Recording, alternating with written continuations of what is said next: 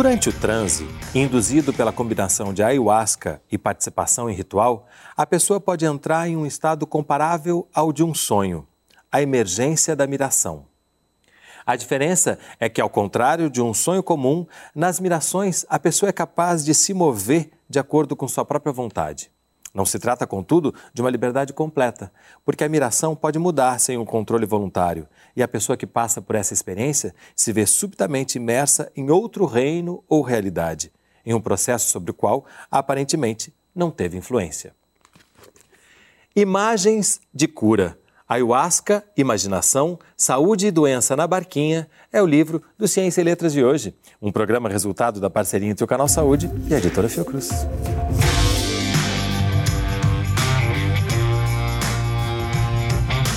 Conversa comigo, no estúdio do Canal Saúde, o autor do livro, Marcelo Mercante.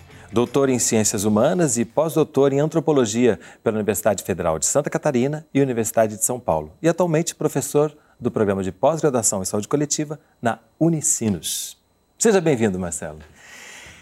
Imagens de cura, ayahuasca, imaginação, saúde e doença na barquinha. Um livro de uma complexidade belíssima e que a gente agora vai tentar, no nosso pouco tempo, dar a entender esse universo aqui. Mas eu queria começar pelo mais simples, que é do seu sonho inicial até a, a, a edição do livro uhum. ou até a defesa da, da, do seu doutorado, nesses sete anos. Como é que a gente pode entender esse processo e o que te impulsionou?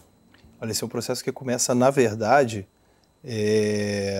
lá em 1991, quando foi a primeira vez que eu tomei Daime né, que eu tive a chance de tomar ayahuasca pela primeira vez e que ali começou a dar uma guinada na minha vida. É, eu fazia biologia, larguei a biologia de mão, porque eu vi que não era a biologia que eu tinha que seguir, que não era a minha. Porque eu comecei a me questionar outras coisas que a biologia não dava conta. E uma coisa que sempre me interessou foi a questão da saúde. É, em 99, quando eu estou voltando do campo do mestrado, eu passo pelo Acre e conheço a Barquinha. E é a primeira vez que eu vejo um ritual onde você tem elementos tão diversos como uma devoção cristã intensa, muito intensa, é, aliado a uma coisa que pode que está vindo é, um cristianismo popular, né, aliado a essa coisa que está vindo de, de uma africanidade, de uma de uma umbanda que na verdade quando quando fui lá para dentro eu fui descobrir que não era umbanda, mas eu fui começar a ver trabalho com entidade, atendimento e, e, era uma complexidade que até então eu não conhecia, apesar de já estar alguns anos dentro desse universo do, da, da ayahuasca, do, do Santo Daime. E só nessa resposta você já trouxe os elementos principais dessa história, mas eu quero mostrar aqui a imagem do cipó. Como é que ele chama? É o Banisteriopsis caapi, ou como o pessoal chama, o jagube. É, que também, eh, para se fazer o Santo Daime, ele é misturado com uma folha. Da Psicotra viridis, que é o pessoal chama de rainha, chacrona, rainha. Num determinado momento você explica, inclusive, quimicamente a ação que tem. Eu jamais conseguiria reproduzir aqui, mas é possível a gente explicar com palavras simples? É, a ayahuasca é uma substância que é muito interessante, porque dessas substâncias que são psicoativas, ela é a única que é uma combinação. Né? Todas as outras são simples. Isso levanta questões mais interessantes ainda de como que chegaram a, a, a essa receita. Né? De, alguns dizem que é tentativa e erro, mas tentativa e erro seria muito mais fácil se pensar que eles poderiam se matar tomando algum veneno do que efetivamente descobrindo uma coisa que fosse psicoativa. Mas enfim. É, e, e, e, ela só atua, apesar de terem grupos indígenas que tomam a ayahuasca só o cipó, quando você tem a combinação do cipó com a folha, ela atua de uma forma assim potencializada. O que, que acontece? A folha tem DMT, de metiltriptamina, que é um análogo à serotonina, que é um neurotransmissor. Só que ela ingerida via oral, ela não passa do seu estômago. Ela tem uma enzima, a monoaminoxidase, que tem no estômago, tem no trato digestivo e vai ter também na barreira encefálica, ou seja, na entrada do cérebro. E ela regula exatamente o nível de serotonina. E por, por, porque a DMT é estruturalmente semelhante à serotonina, ela regula o nível de serotonina e ela vai regular o nível de DMT. Então ela não deixa a DMT passar. Aí o que, que acontece? No cipó, você tem as beta-carbolinas, que são inibidoras de monoaminoxidase. Então elas inibem a ação da monoaminoxidase da monoaminoxidase e permitem que a DMT passe tanto pelo teu trato digestivo quanto pela barreira encefálica. E aí ela passa, atua a nível de neurônio, ela se liga nos, nos, na superfície dos neurônios de uma maneira mais estável do que a serotonina, impede que a serotonina seja absorvida e que você tem é que seu cérebro se inunda de serotonina. E ao mesmo tempo, as imagens, a formação dessas imagens, que a gente chama, que você chama da formação espontânea das imagens, acontece por causa dessas questões químicas que você descreveu? Aí é que começa a dar o, a, o nó na questão, porque você pode ter várias pessoas que passam por, pelo ritual e, e não tem efetivamente as imagens visuais. Tem um detalhe interessante aí, é que a gente, quando a gente fala de imagem, a primeira coisa que a gente pensa é imagem visual. A gente tem essa tendência a pensar, a imagem é uma coisa que a gente está vendo. Mas você tem imagem auditiva, você tem imagem sensorial, imagem tátil, né? imagem sensorial de uma forma ampla. Todos os sentidos podem gerar imagens. Uma imagem olfativa também. Uma imagem olfativa. Tem gente que relata durante o ritual que sentiu cheiro de flor, de perfume, de coisas que não estavam ali. Ao mesmo tempo, você coloca sempre que essa, essas mirações, que a gente abre o programa falando sobre elas um pouco, elas, elas são concretas. Como é que a gente pode entender essa. Concreta no sentido de que elas têm ação.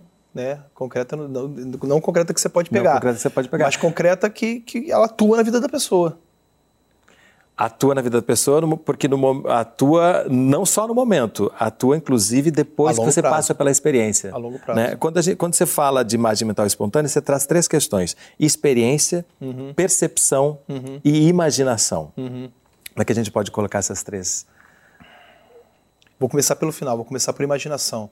É, eu gostei muito de trabalhar com uma, com uma noção do, do Bachelard, que é que a imaginação ela não é o ato de produzir, de, de, de produzir imagens, mas de, de, distorcer imagens. Por que distorcer?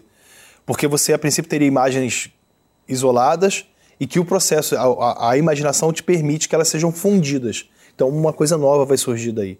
Né? Então ele foca nesse processo exatamente de fusão dessas imagens, que não deixa de ser um processo de, de, de desconstrução das imagens anteriores. Né? É, isso acontece exatamente durante a experiência né, dentro de um ritual com o chá. É, e por que percepção? É, e aí eu trabalho com uma outra noção que, que enfim, é, de que a mente, na verdade, ela seria um órgão de percepção. Você pode perceber. Porque pensa bem, é, como é que, como é que você, quando alguma coisa te toca, né? Tem um lugar dentro de ti que vai gerar a consciência dessa, dessa percepção. E essa consciência dessa percepção, é, onde que está isso? Né? É difícil responder. Né? Não tem... A gente comumente diz que está na cabeça. É, está na cabeça, de... é. Não tem como de você... localizar, né? Então eu, eu, coloquei a mente como esse, esse órgão de, de percepção final, onde essas informações chegam né, da, da, da periferia, né, dos órgãos sensoriais e vão se aglutinando na mente. Ao mesmo tempo, isso gera uma outra experiência, quer dizer... E, e, e, você então percebe essas imagens porque você realmente, efetivamente, você vê elas. Ou você sente o cheiro, ou você é, é, sente toque, ou você percebe presenças, ou você escuta coisas. O que não é alucinação. É não. diferente da alucinação. Não, porque a alucinação, ela é, é, é por exemplo, você olhar para um, esse desenho que está aqui atrás da parede e ver aquilo se distorcer, dissolver, cair, escorrer, e você sacode a cabeça e está tudo de volta no lugar. A miração você entra dentro de uma história, você entra dentro de um enredo, é como um sonho. Quer dizer, o sonho é alucinação? O sonho não é alucinação, né? Tem vários níveis, vários diferentes tipos de sonho, mas tem uns que você sai e que você eu vivi alguma coisa ali. Você sai com essa sensação. Isso influencia na tua vida no teu dia a dia. Ou às vezes te deixando de bom humor, às vezes te deixando de mau humor, às vezes te fazendo refletir sobre aquele o assunto que foi trazido à tona no sonho. É, quanto mais você presta atenção, mais inclusive você pode ter essas interações ao longo do dia. Uhum. Né? Agora, no início do programa, a gente falou que a diferença um sonho, de um sonho para uma miração é que, num determinado momento, você você pode. É, não se trata de uma liberdade completa, porque a miração pode mudar sem um controle voluntário e a pessoa que passa por essa experiência se vê subitamente imersa em outro reino ou realidade. Como é que a gente pode explicar isso para quem nunca teve essa experiência? Estava conversando ali. É, essa é uma das, das, das, coisas mais difíceis que tem, você explicar para quem nunca bebeu a, a, bebida o que, que efetivamente é a miração. É, é, qual é a diferença para o sonho? O sonho normalmente você não tem agência, você é carregado dentro do sonho. Né? As coisas vão acontecendo, você até fala coisas e faz coisas, mas às vezes é como se você estivesse do lado de fora observando você mesmo atuar dentro do sonho. dentro daquela, daquele enredo, daquela história ali. Na miração, você está dentro da história, não tem esse, não tem esse Observador aqui. essa consciência que está daqui olhando o, o, o, personagem atuando aqui dentro. Você é o personagem. E coisas acontecem. Você encontra pessoas, você encontra seres, você vai para lugares, você escuta coisas. É, e quando você está dentro desse processo, você tem capacidade de decisão, você tem capacidade de agir. Não, eu quero isso, eu não quero isso, eu vou para lá, eu vou para cá. Às vezes é feito, pode, por exemplo, uma, alguém te faz uma pergunta e você para para pensar sobre o que, que você vai responder. Né? Só que isso está acontecendo e de repente aquele, aquele, aquele cenário pode se modificar e você se vê imerso num outro cenário. Então é aí que você não tem controle da coisa. Mas quando você cai nesse outro cenário, você volta a ter a capacidade de decisão de agência. Quer dizer, é, é como se de repente aqui em volta, né, onde a gente está, tudo se muda, modificasse, mas eu continuo conversando contigo e tendo capacidade de, de argumentar com você. E tem uma coisa interessante, né, que é, você fala da importância do ritual, uhum. né? E num determinado momento você fala que existe um, uma uma mudança no cérebro a partir dessa questão que você está colocando e que, que o ritual seria um roteiro dessas transformações. Como é que a gente pode entender isso? Por exemplo, é, normalmente o que, que acontece quando você tem né, um, um impulso nervoso? O que acontece dentro do cérebro? É, o cérebro ele tem caminhos que já estão determinados ali dentro. Né? Eu para levantar meu pelo braço. costume que a gente tem é. de fazer as mesmas ações. E para gastar menos energia. Por isso que você vai tendo atitudes cada vez mais inconscientes. Né? Porque você não precisa pensar para fazer determinadas coisas. Seu cérebro já sabe qual é a, a rota neuronal que tem que ser seguida para você poder, por exemplo, levantar o braço. Ou dirigir um carro. Ou dirigir um carro, ou pensar em alguma coisa, ou às vezes até sentimento. Já tem o um caminho determinado. Quando você tem essa inundação de serotonina no teu cérebro durante a, a, a experiência com o chá, é, milhões de outras sinapses são criadas. E ali você cria a possibilidade de estar tá transformando as rotas neuronais. De repente não é mais aquele caminho de sempre, de repente surgem outros caminhos. E é aí que o ritual entra, primeiro dando uma limitada nisso, porque senão a coisa fica aberta demais. É, é informação demais e no final pode não sobrar nada. E segundo, dando um pouco de direção para exatamente para os sentimentos, para os temas que estão sendo tratados. Isso não quer dizer que o ritual é, tem um poder total de indução em cima da experiência do sujeito. Né? É sempre um processo de relação. Eu, as músicas que estão sendo cantadas, né? E como que eu como é que eu entro dentro dessas músicas, o que, que elas me trazem para mim, mas ao mesmo tempo eu tendo o poder de estar de, de tá dialogando com aquilo. Então não é uma coisa é, dire, direta. E no caso da sua pesquisa, isso foi feito no Acre. Foi. Na, na Barquinha. Uhum. Que a gente vai entender todo esse ritual e o porquê que esses rituais, como eles são conduzidos, a partir, inclusive, da formação do próprio estado do Acre uhum. e da Barquinha. No próximo bloco, não sai daí, a gente volta já.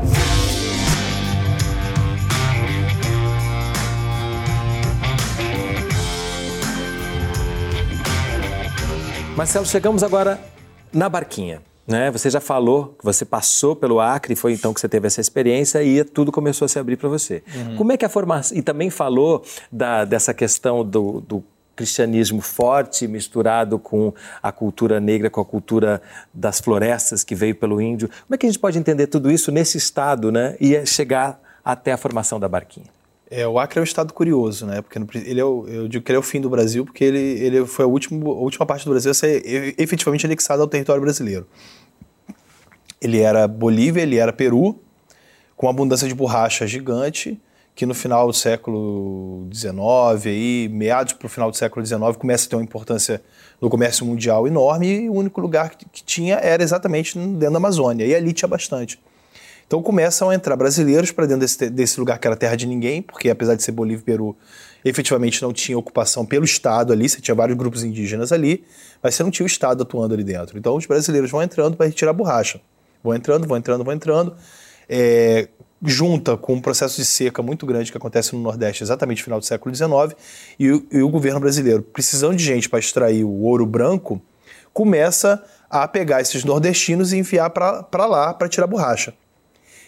Lá pelas tantas, o Peru e a Bolívia se interessam pela área, exatamente pelo, pelo, pela riqueza de borracha. O Brasil entra num acordo com eles e você tem a formação do Estado do Acre, que é formada basicamente por nordestinos. Quem é esse nordestino? Esse nordestino está trazendo essa religiosidade popular devocional muito intensa, uma religiosidade que a princípio não tem padre, não tem é, é católica cristã, mas não tem a figura do padre que conduz um ritual. Então os rituais são basicamente coletivos. Né? Até tem, você tem pessoas que são líderes na comunidade que podem estar ali impulsionando aquela, aquele ritual, mas o ritual é construído dentro da comunidade. Né? Então isso é carregado, essa devoção é carregada e esse ritual coletivo é carregado. Ao mesmo tempo você tem né, os personagens principais, tanto do Santo Daime quanto mais tarde da Barquinha, são dois maranhenses negros que vieram, né, o, o mestre Neu pelo Santo Daime, que veio para coletar borracha, e o Frei Daniel, que vem da Barquinha, o Daniel Pereira de Matos, que vem da Barquinha, que é, ele resolve que ele vai morar no Acre. Ele não vai exatamente lá para ser soldado da borracha, mas ele vai parar lá, depois que ele dá baixa na Marinha. É, mas são pessoas que estão trazendo essa, essa tanto essa coisa nordestina quanto é, a, essa herança negra deles, né? O contato com tambor de mina, tambor de crioula, que é o caso do mestre Ineu. É, e na verdade sabe-se pouco do que eles trouxeram.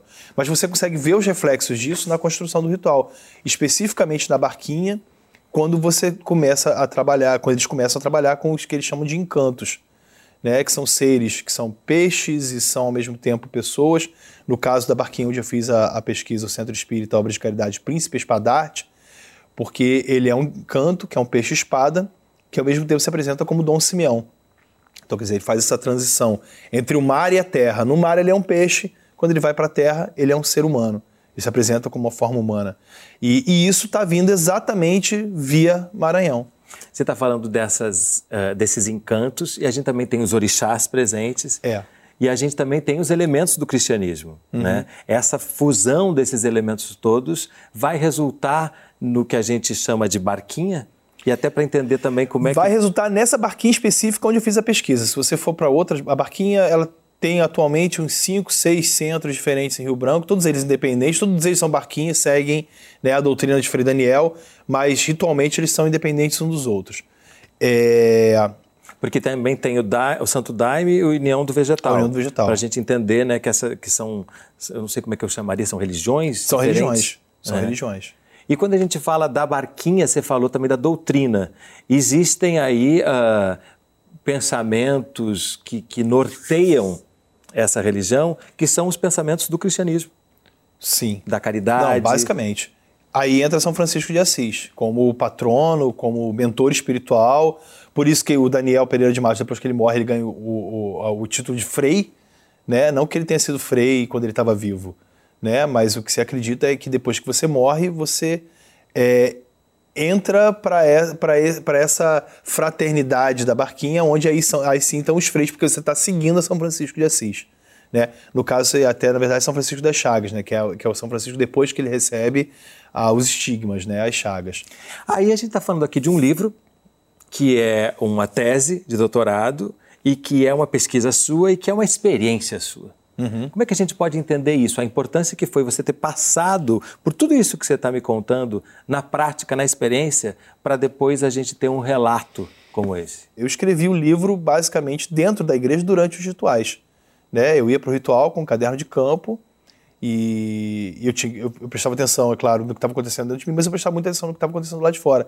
E ideias centrais dentro do livro como a como a, é, imagem mental imagem mental espontânea definição ou a ideia que é o trabalho de espaço espiritual de que existe um, um espaço outro onde as coisas acontecem essas ideias vieram durante o trabalho. E tem uma tem um, momento tão bonito que diz que o se expande é, expande no espaço aquilo que o tempo reteve uma coisa assim de, de uma imagem que eu achei tão bonita que aparece no livro de um dos teóricos que você trabalhou Vamos ver se eu acho aqui no.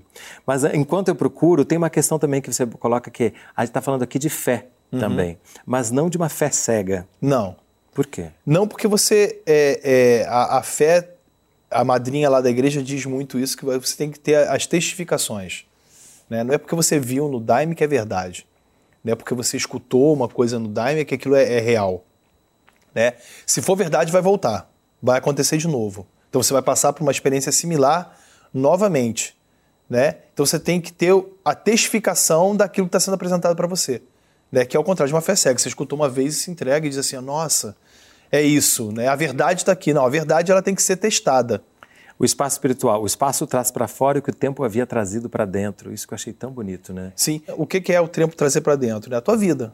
Né? O que você passou. E isso... o que também é. foi, se passou antes da minha vida, né? Quando é. a gente é. pensa em arquétipo. Sim. Você fala, você fala de fenômeno, mas também você fala de arquétipo. Né? Uhum, uhum. Isso tudo o tempo vem trazendo e recolhendo. E o espaço espiritual permite que isso é mais ou menos. Ecloda e, e, e, de uma forma que sai do tempo do relógio daqui desse mundo. Porque às vezes você tem uma experiência, né, uma miração, que dura a sensação de que, que durou horas e você vai olhar, quando você volta, passou um hino, quer dizer, passou dez minutos, e aquilo que aconteceu na sua cabeça foi infinito, foi gigante, uma história inteira acontecendo. Quer dizer, esse tempo desse espaço espiritual, desse espaço outro onde a miração está acontecendo, não tem conexão com esse tempo daqui. E aí a gente chega então na saúde, na doença e na cura. Né? Você traz aqui uh, algumas histórias como da Maria, que tinha problemas nos rins, a Lisa, dor na coluna, Caroline, dor no quadril, Rudolfo Júlio, dor nas juntas. E esse processo, a gente pode, sem temor, usar a palavra cura? Como eu falo no livro, cura é um processo infinito, né? Tem uma, uma, uma fala de uma das pretas velhas que eu entrevistei que diz que a cura é um processo infinito, né? A cura é você um dia, na, na visão da barquinha, você um dia conseguir chegar nos pés de Deus. Né? Você conseguir estar limpo e preparado de uma forma que você consiga acender totalmente, né? Mas a cura para esses problemas aí, eu acho que dá para dizer, né? Que, que é claro, né? Tem gente que resolve, tem gente que não resolve. Tem gente que se cura depois da morte, como tem um outro livro que, que fala também de barquinha, que não é meu, onde é, tem um relato de que a pessoa teria atingido a cura dela por um problema de, de, câncer no estômago, se eu não estou enganado, depois que ela morreu. Quer dizer, depois que ela morreu, alguém teve uma visão onde a pessoa que havia morrido volta para dizer: agora eu estou curado. Né? Então a cura, a morte não é o, o fim da história e não é e não é a, a derrota, né? Porque a morte, a, depois da morte, aí sim, a, a, cura pode estar acontecendo lá. Porque aí você começa a pensar, o que, onde é que está o problema? Será que está realmente dentro do corpo físico ou está em algum outro lugar? Né? É, e aí você fala o tempo inteiro de espiritualidade, uhum. né, de, dessa forma mais ampla, que engloba todos esses corpos, né? E, ao mesmo tempo, tudo passa por esse corpo daqui, porque é onde a gente está experienciando a vida, né? uhum. né? Então, são, são, são vários corpos, mas, mas é, é mas é uma coisa só. Mas é uma coisa só, né? Porque não tem essa... A, a, a gente herda né, uma visão dualista, né? Mente e corpo, bem cartesiana, né? Mente para um lado, res cogitans para um lado, res extensa para o outro, né? Mente e corpo como coisas separadas que foi o que o Descartes conseguiu dar o jeito dele de não bater né, de frente com a igreja na época que ele estava escrevendo. Mas ao mesmo tempo criou essa coisa cartesiana que Mas ao mesmo tempo criou essa, essa cisão. E nos limita até hoje. Pois é. E aí o que você começa a encontrar aí? É que mente e corpo não são coisas separadas. Ah, o corpo é a mente é, substancializada, né, assim, materializada, e ao mesmo tempo a mente é o corpo é, é, transcendentalizado né? não no processo de transcendência de estar tá, né, no outro reino e alheio, né, e fora do alcance, mas, mas é, né, é como se o. Porque é isso, a, a mente afeta o corpo, o corpo afeta a mente. Você está passando por um problema, esse problema vai se refletir no teu corpo. Você toma uma substância física que altera o funcionamento do teu corpo, que faz você mudar o jeito que você vê o mundo, o jeito que você sente o mundo, o jeito como você entende a tua relação com o mundo. Então está mudando a tua mente e ao mesmo tempo você está fazendo ciência, que tem uma grande é, predileção, para usar uma palavra mais. pelo que é cartesiano. Pelo Quando corpo. você traz as coisas do sagrado, a ciência tende a ter um tipo de rejeição. Uhum. Para encerrar, como é que é isso? Um pós-doutor tratando de assuntos como a ayahuasca, né? que claro que já houve outras pesquisas antes, né? mas com essa envergadura aqui, fazendo ciência. É um pouco da herança cartesiana mesmo, né? Quando você separa mente e corpo, a mente a gente não pode mexer, a gente pode mexer no corpo, então a gente pode estudar o corpo, né?